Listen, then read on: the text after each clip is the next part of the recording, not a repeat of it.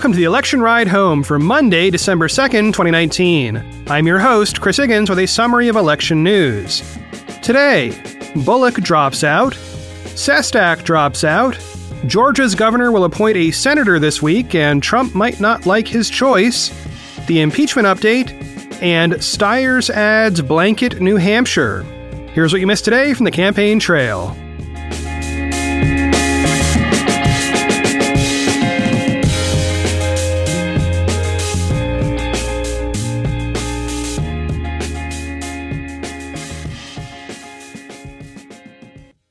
First up today, Montana Governor Steve Bullock has dropped out of the Democratic primary race. He joined the race back on May 4th and spent 212 days on the campaign trail.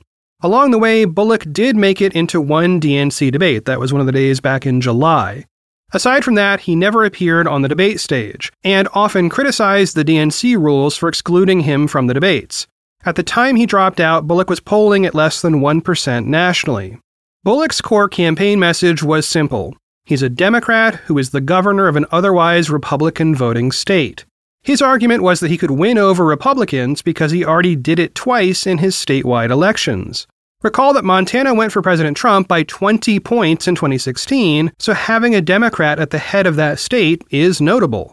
He also focused on the influence of dark money in our elections, that is, money spent on politics where it's unclear who is actually behind the spending. I'm going to play you a brief clip from July on Hardball with Chris Matthews, in which Matthews asked Bullock to make his pitch. By the way, he references a documentary by Kimberly Reed in this clip. Listen in. So make your pitch. Yeah. President of the United States, why you? Look, the economy's not working for most folks. They look to the political system for relief. It's captured by the money. I'm the only one in this field that won in a Trump state. If we're going to win in 2016, we not only have to bring out our base, but we got to win back places like Michigan, Wisconsin, Pennsylvania. I can do that. 25 to 30 percent of my voters voted for Donald Trump. I think people are also hungry to believe the government can work. My whole time I've been in office, had a majority Republican legislature. Even with that legislature, we've been able to get good things done, like expanding health care to 100,000 Montanans, record investments in education, freezing college tuition, kicking dark money out of our elections. You're great on that. By the way, if you only get that done, I've watched that documentary. And we need to do that. No, getting rid of dark money. That's I think exactly at the root right. of so much evil in yeah. politics. Thank you so much, Governor. As he dropped out of the presidential race, Bullock said yet again he will not run for Senate in Montana, despite lots of Democrats urging him to do so. This is very reminiscent of when O'Rourke dropped out and lots of folks urged him to run for Senate in Texas. Both candidates have politely and consistently declined. Bullock faces term limits as governor. He cannot run again for that office, having held it for two terms now. So, what's next for him? Well, that's unclear but I will keep you posted if we hear from him again in this election cycle.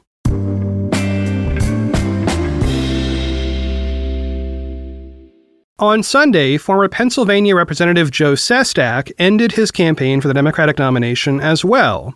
He started on June 22nd, which was considered at the time to be extremely late. But that was well before the era of Deval Patrick and Mike Bloomberg. Anyway, Sestak was in the race for 162 days and never made it to any of the DNC debate stages. He, like Bullock, was polling at less than 1% nationally. Sestak's core message focused on his experience as a military leader. He is a retired Navy admiral. He often said that his military experience had prepared him for matters of foreign policy. He combined that message with his experience as a House representative for the state of Pennsylvania. He also proposed a variety of economic and social policies that would help rural communities. He also walked across the state of New Hampshire in an effort to drum up support in that early voting state. This mirrored a previous journey in 2015 when he walked the length of Pennsylvania during an unsuccessful run for Senate. Let's listen to a clip from the beginning of the New Hampshire walk in October.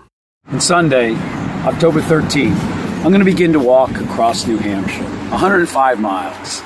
I'm going to begin in Chesterfield, which is right on the border with Vermont. Actually, there's a bridge there called the U.S. Navy Seabee Bridge. But I'll continue on all the way to Portsmouth. That harbor looks out on the Atlantic Ocean, where I used to sail across to the Persian Gulf once the war. I'm doing this because I honestly believe that public servants serve people. And as President of the United States of America, I want to make sure that all Americans, all Americans understand I serve them above party, above self, above any special interest. We need to unite this country because there are defining challenges that have to be addressed. And without a united America, there's no way that can we meet these challenges of our time.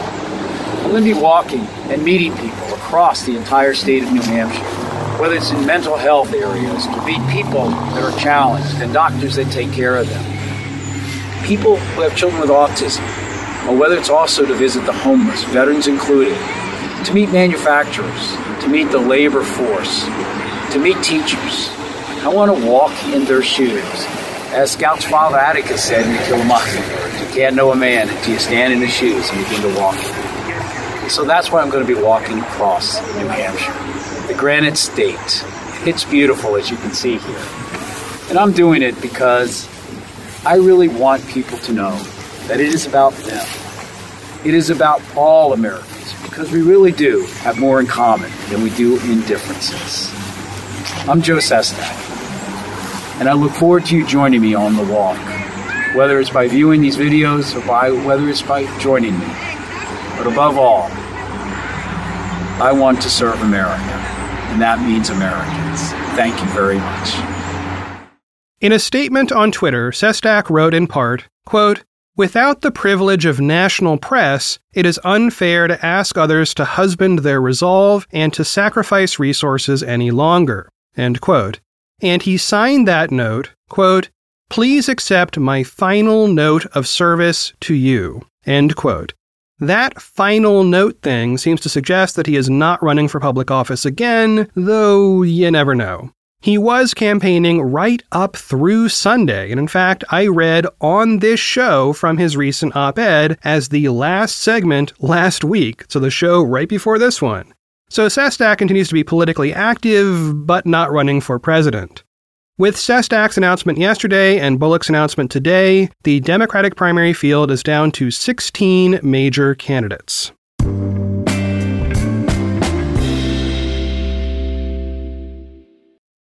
Hiring is challenging, and it used to be hard. Multiple job sites, stacks of resumes, a confusing review process.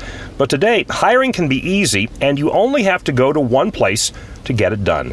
ZipRecruiter. In fact, go to ziprecruiter.com slash begin. ZipRecruiter sends your job to over 100 of the web's leading job boards, and they don't stop there. With their powerful matching technology, ZipRecruiter scans thousands of resumes to find people with the right experience and invites them to apply to your job. As applications come in, ZipRecruiter analyzes each one and spotlights the top candidates so you cannot miss a great match. ZipRecruiter is so effective that four out of five employers who post on ZipRecruiter get a quality candidate through the site within the first day. Right now, listeners here can try ZipRecruiter for free at this exclusive web address, ziprecruiter.com slash begin. That's ziprecruiter.com slash B-E-G-I-N. ziprecruiter.com slash begin. ZipRecruiter, the smartest way to hire. That's not just the sound of that first sip of Morning Joe. It's the sound of someone shopping for a car on Carvana from the comfort of home. That's a good blend. It's time to take it easy, like answering some easy questions to get pre qualified for a car in minutes. Talk about starting the morning right. Just like customizing your terms so your car fits your budget. Mm-mm-mm. Visit Carvana.com or download the app to experience car shopping the way it should be convenient, comfortable. Next up, some news on the Senate situation in Georgia. Governor Brian Kemp has to fill a seat that will be vacated by Johnny Isakson, who is retiring at the end of the year. Kemp and Isakson are both Republicans, so it is a fair bet that the interim senator will also be a Republican. But the big question is who will that be? Both Georgia Senate seats will be on the ballot in 2020, but this choice from Kemp is seen as a test of loyalty to President Trump. Reading from an article by Greg Bluestein in the Atlanta Journal Constitution, quote, Kemp plans to tap financial executive Kelly Loeffler for a U.S. Senate seat next week, as he pushes to expand the Georgia GOP's appeal to women who have fled the party in recent years. The appointment would defy President Donald Trump and other Republican leaders, who have repeatedly urged the governor to appoint U.S. Representative Doug Collins, a four term congressman who is one of the president's staunchest defenders in Washington. End quote. Okay, so that's the setup. Trump wants Collins in that seat, which would presumably help Collins in a run later in 2020 for the final two years of Isakson's original term. But it seems very likely that Kemp is not going to appoint Collins. He even brought his preferred senator, Loeffler, to a meeting with Trump last week. And that didn't seem to help at all. In fact, there is open fighting on Twitter about this whole thing. Reading again from the Journal Constitution quote, if you substitute your judgment for the president's, maybe you need a primary in 2022. U.S. Representative Matt Gaetz, a Florida lawmaker with close ties to Trump, wrote Friday in a tweet directed at Kemp Let's see if you can win one without Trump. We don't know you, and we don't care what you think, shot back Ryan Mahoney, a top Kemp advisor. The president, who has directly appealed to Kemp to tap Collins three times in recent weeks, was said to be frustrated with the governor at the meeting Sunday and upset he wasn't leaning toward Collins or another politically tested candidate. End quote.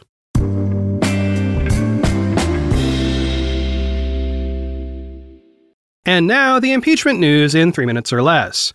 Okay, let's talk about where we are right now and what happens next. We've seen a bunch of action over the past few weeks in the House Intelligence Committee that is chaired by Adam Schiff. That's where all those public hearings have been held. Over the holiday weekend, that committee wrote up a draft report of its findings based on all those witnesses and the materials it collected. That draft report is being privately circulated today within the committee for comments and notes. The final version of that report will be handed over to another House committee tomorrow. All right, that next committee is the Judiciary Committee, chaired by Jerry Nadler. There's a hearing scheduled for Wednesday in which that committee will argue the finer points of the law as it relates to impeachment. Now, Nadler invited the White House to send a lawyer on the president's behalf to be part of that conversation and he was not shy in how he characterized that request. Nadler said, quote, At base, the president has a choice to make. He can take this opportunity to be represented in the impeachment hearings, or he can stop complaining about the process. I hope that he chooses to participate in the inquiry directly or through counsel, as other presidents have done before him. White House counsel Pat Cipollone responded, quote, we cannot fairly be expected to participate in a hearing while the witnesses are yet to be named, and while it remains unclear whether the Judiciary Committee will afford the President a fair process through additional hearings. More importantly, an invitation to an academic discussion with law professors does not begin to provide the President with an semblance of a fair process. Accordingly, under the current circumstances, we do not intend to participate in your Wednesday hearing. End quote. Okay, so that's clear. There is also a Friday deadline for the White House to tell the committee whether it will show up for future hearings, so I will keep you posted on that. Meanwhile, Doug Collins made some news over the weekend.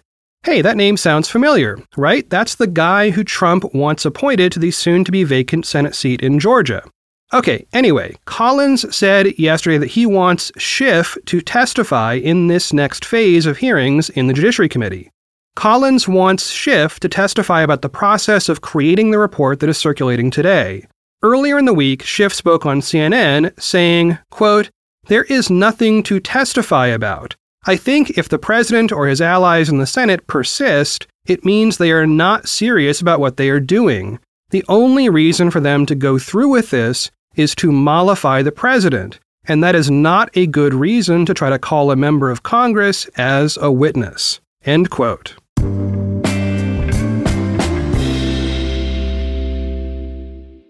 And last up today, a story on the possible limits of advertising in politics.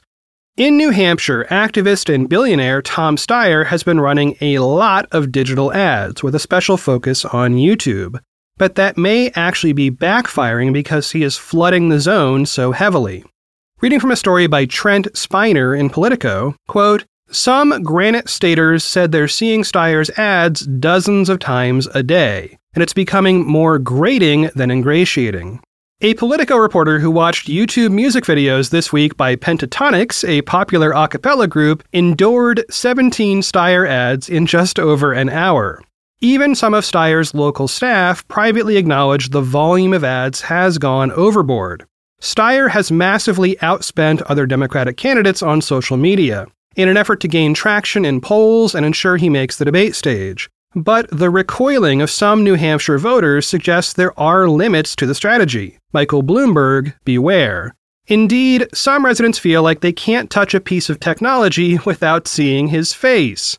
There is a point of no return in terms of visibility, said Scott Spradling, a New Hampshire media analyst. At some point, you become the uninvited guest. He, uniquely, is becoming dangerously close. End quote. This has potential consequences for the other billionaire in the Democratic race, former New York City Mayor Mike Bloomberg. A core part of Bloomberg's strategy is to run incredible, record breaking amounts of ads. So I'll be curious to see if this Democratic primary actually helps reveal the limits of what advertising can do, whether huge ad spending can really move the needle or not. For Steyer, who is polling as high as 3% in recent New Hampshire polls, it doesn't seem to be a big win. At least, not yet. Well, that's it for one more episode of the Election Ride Home. I have been your host, Chris Higgins. You can always find me on Twitter at Chris Higgins. Well, we are back in the saddle of regular shows. Keep in mind, we've got a debate on December 19th. Then we'll have a little political downtime again as the December holidays keep us all cozy and away from the news. As for me, I just had an awesome weekend fixing stuff around the house, talking to my folks, and generally just avoiding politics for a few days. As always, thanks for listening, and I will talk to y'all tomorrow.